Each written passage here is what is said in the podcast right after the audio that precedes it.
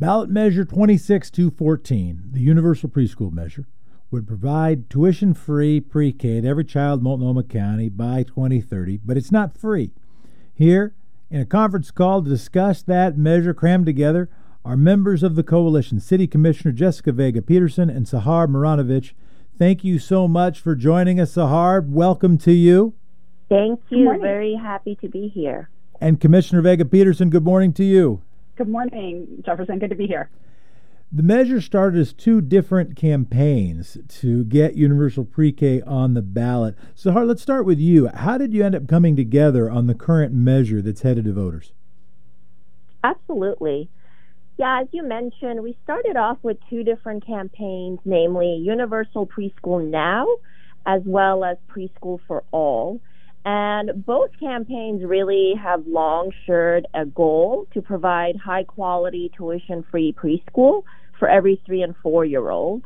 And we were having the same conversations and doing very similar work at the same time, one coming mainly from the county and the other um, through some labor related organizations.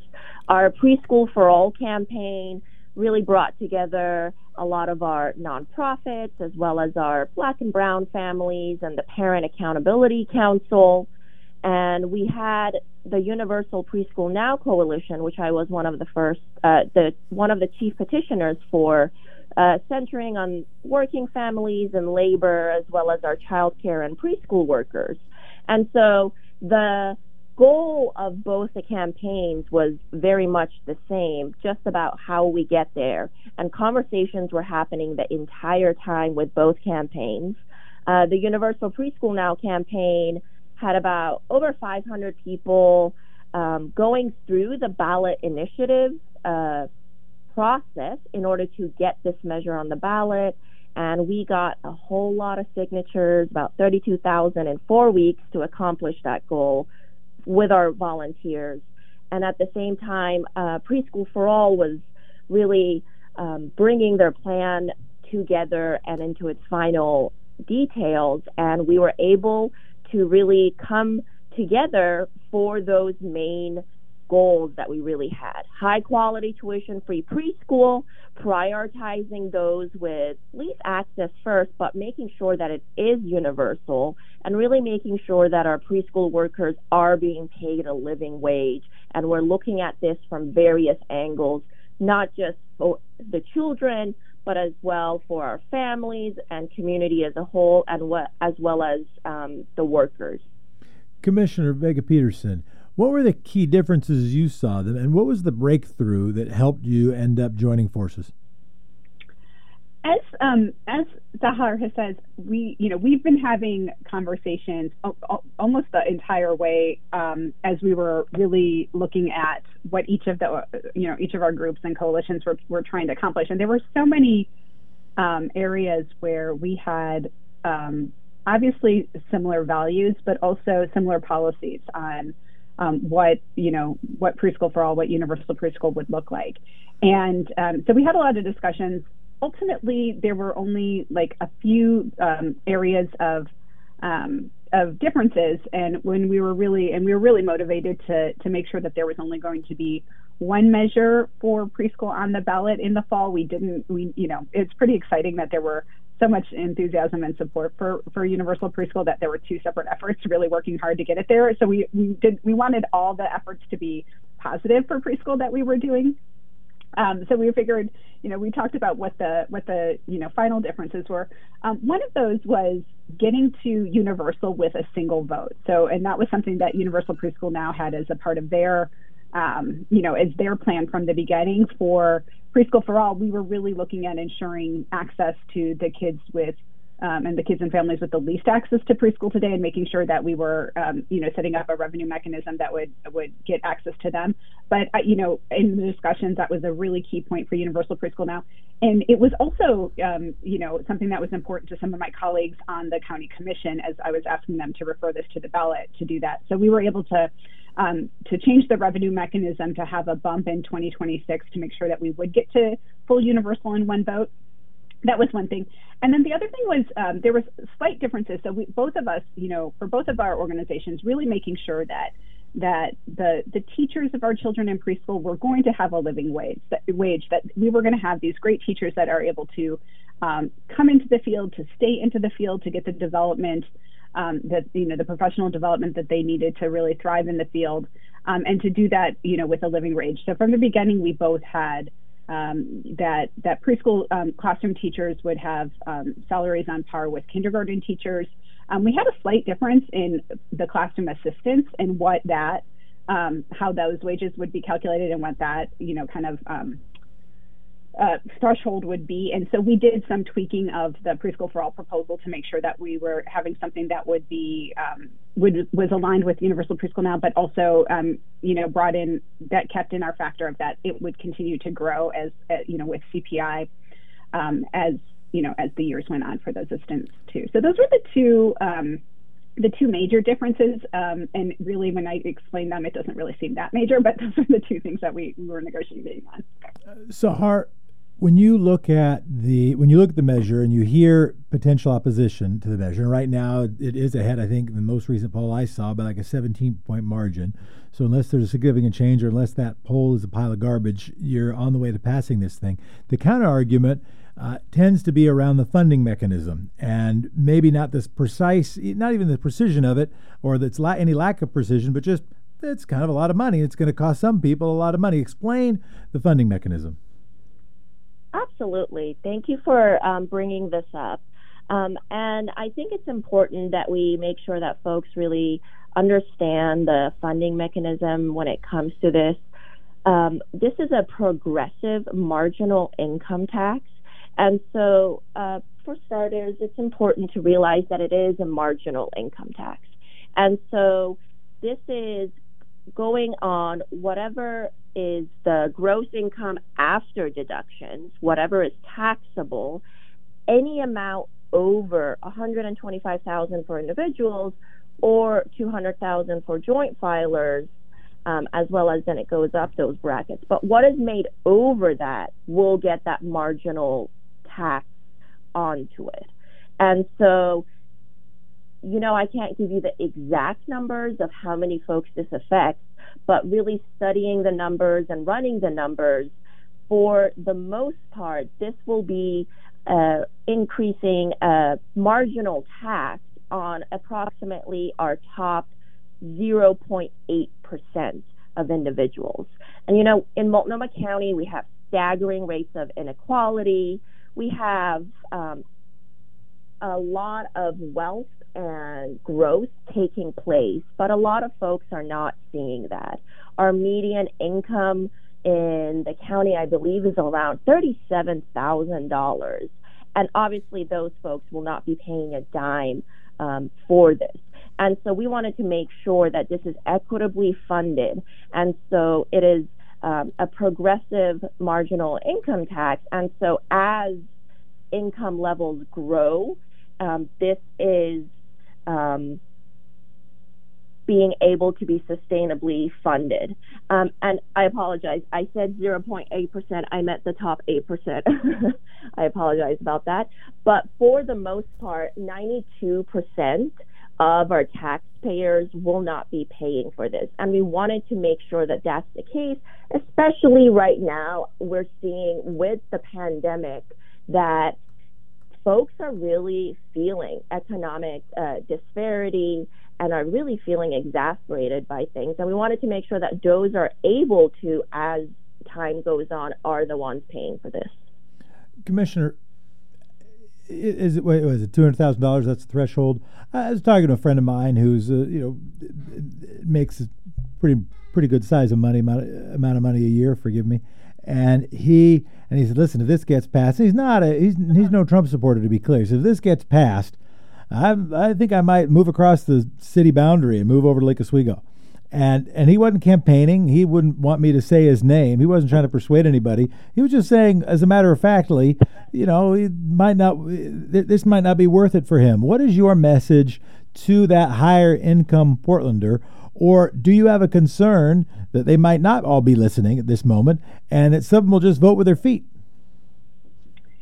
You know, I think that that's been, you know, kind of a, a, a threat that we've heard about um, here in Oregon for a long time, right? You know, with the income taxes that we that we already have in here, especially being um, across the river from Washington State, which doesn't have an income tax, right? Um, I think that what the you know what the important thing is to remember is there are benefits for quality preschool for our children that benefit the entire community and have really long-term impacts.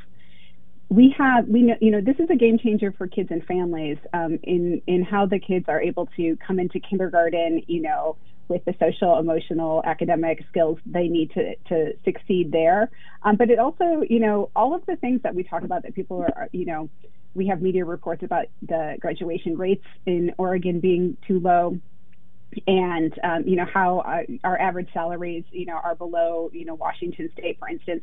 These are things that that quality early education has a direct impact for, um, and having this kind of investment in Multnomah County is going to you know have those long term impacts for all of us.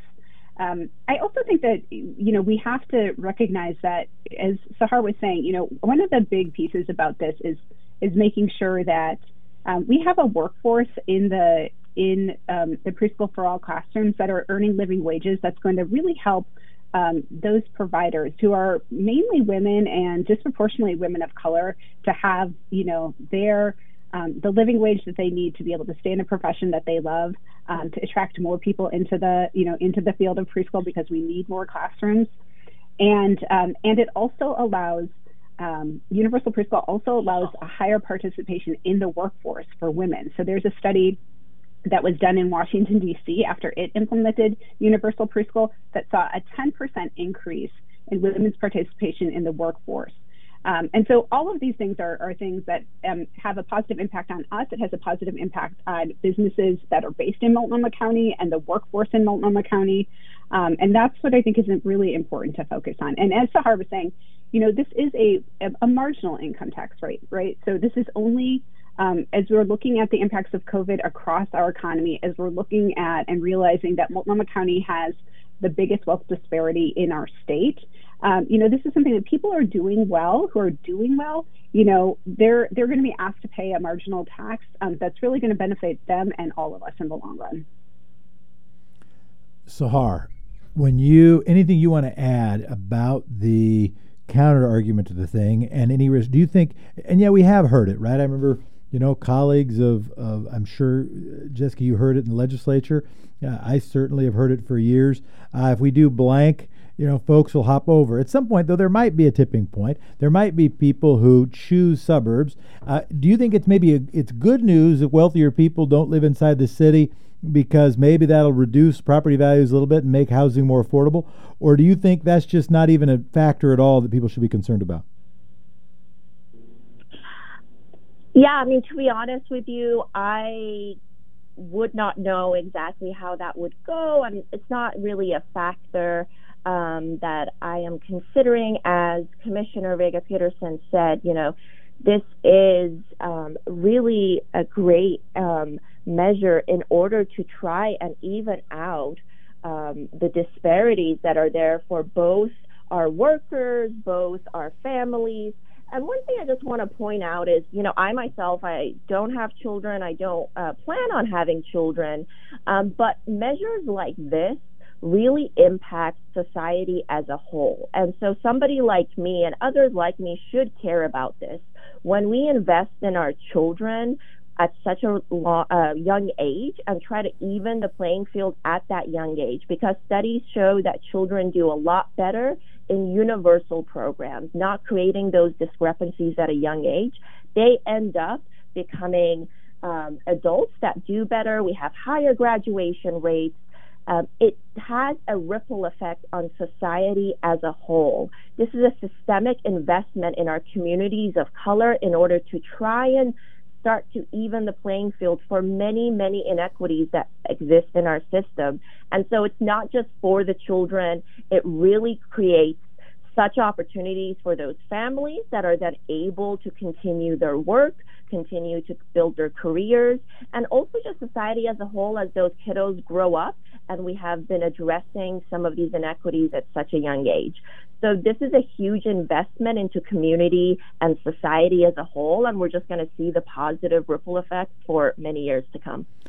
I wanted to. I'm glad you covered the universality and the desire to avoid and the rationale to avoid creating lines of demarcation early in life and making sure there's not either positive or negative stigma or signal over a particular program. Uh, feel free to offer more thoughts about that. But I want you're the vice chair of the David Douglas School Board. Uh, how have you seen the impact of pre pre, uh, pre-K ex, uh, education, excuse me, as you've watched education from your perch at David Douglas? Yeah, absolutely. I mean, pre K makes um, a huge difference for our children. You know, we sometimes think that uh, pre K may just be um, babysitting or childcare. Some folks don't realize that, you know, that zero to five uh, year age is where our kiddos' brains are really developing more than they ever will in their lives. And it's a really important time. And we are having um, our, a lot of times, young, and as Commissioner Vega Pederson said, women and uh, disproportionately women of color that are raising the next generation of people um, doing this work. And it is um, it makes a huge difference for our kiddos. Right now, um, we not all of our kids have the ability to attend preschool, and so as I mentioned, it creates those discrepancies. A lot of times, folks that are able to uh, afford it um, are able to get additional services and programs for their kids, and we want to make sure that we're evening that playing field so that all our kids have that um, for themselves. So it makes a huge difference for our kids. And I know many, many school board members are extremely excited about this measure so that we are really just creating something that works for all of our families. And I want to point out that also, you know, we're not creating a rigid mandatory system. This is meeting our families and communities where they're at. There are options for whole year, school year, half day, full day, culturally competent, um, and all these things to make sure that we are uh, meeting all the various communities that live in our county where they're at. Uh, Commissioner, I was trying to do some research on the data on this subject, on the benefits and or maybe lack of benefits, or maybe even costs of universal preschool. And I found an old article in the Atlantic, and the uh, the headline sounded for somebody trying to draw up controversy sounded sort of promising. The argument was the headline is uh, the case against universal preschool, and then it says some experts say no. But when I read the article, it really only I could only find two people. One who said from the Cato Institute that they couldn't find any data that they really found persuasive that proved preschool was uh, was such a great idea, and the other that said, "Well, that's beside the point. The real question is, can we afford it? Uh, uh is there really good and clear data on this subject? And what, what is that data you want to make sure people understand? Yeah, there is definitely good data um, and de- really decades of data and research that, that proves the benefits of, um, of quality preschool experiences for children. And the one that I think is, is the most well known and, and has really the most longevity is um, the Perry Preschool Study. So, Perry Preschool was a quality preschool program that was um, put in effect in um, 40 years ago. And, and this is um, one of the long, I mean, it is the longest term preschool um, study in the country. And they really looked at the impact that quality preschool had on the, on the cohort of children that went through the program. Um, you know, back in the back in the 70s and early, well, 80s really, and um, and what those what the impact had on those children throughout their lives. And they there was marked differences for those children compared to you know children who didn't go through that same experience. Um, it was you know things like improving their IQ level, um, high school graduation rate improvement, um, better economic out- out- outcomes and um, and income rates for those children, and um, there was there was negative impacts on people's you know um, association with our the, the, public safety and criminal justice system, right? So there were there were it increased the positives and, and decreased the negative impacts for a lot of for a lot of these children.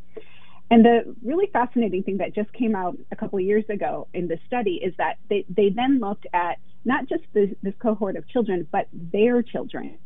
And they found positive benefits of quality education, their experience that they had, even for their children. So, multi generational positive impacts of, of early education, quality early education. Um, and that's something pretty astounding. And it's something that we've um, seen. I mean, you know, I would I would point to a recent study by the U.S. Chamber of Commerce Foundation, right? Not the most like progressive organization that you can think about in the world, um, and they really talked about the return on investment of um, when you when you put dollars into uh, preschool that you know communities can see for every dollar invested in preschool you can see a 16 dollar return on investment for communities because of the positive impacts of preschool so there's a lot of other studies um, that you know that you can point to but i think those are those two that are really impactful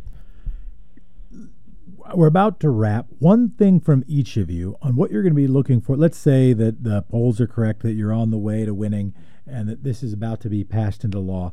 Implementation will be a thing, making sure this actually does reach children in the best possible way. That there's that this is a model program for other places. That you maximize the benefit and maximize the leverage on the investment being made. What's one thing in particular in our last moments that you're going to be watching for, Sahar? I mean, first and foremost, I'm going to be watching that folks submit those ballots and making sure that folks are voting. Um, we had hundreds and hundreds of great conversations with voters um, this summer in regards to this measure, and our community is ready. Our community is really eager.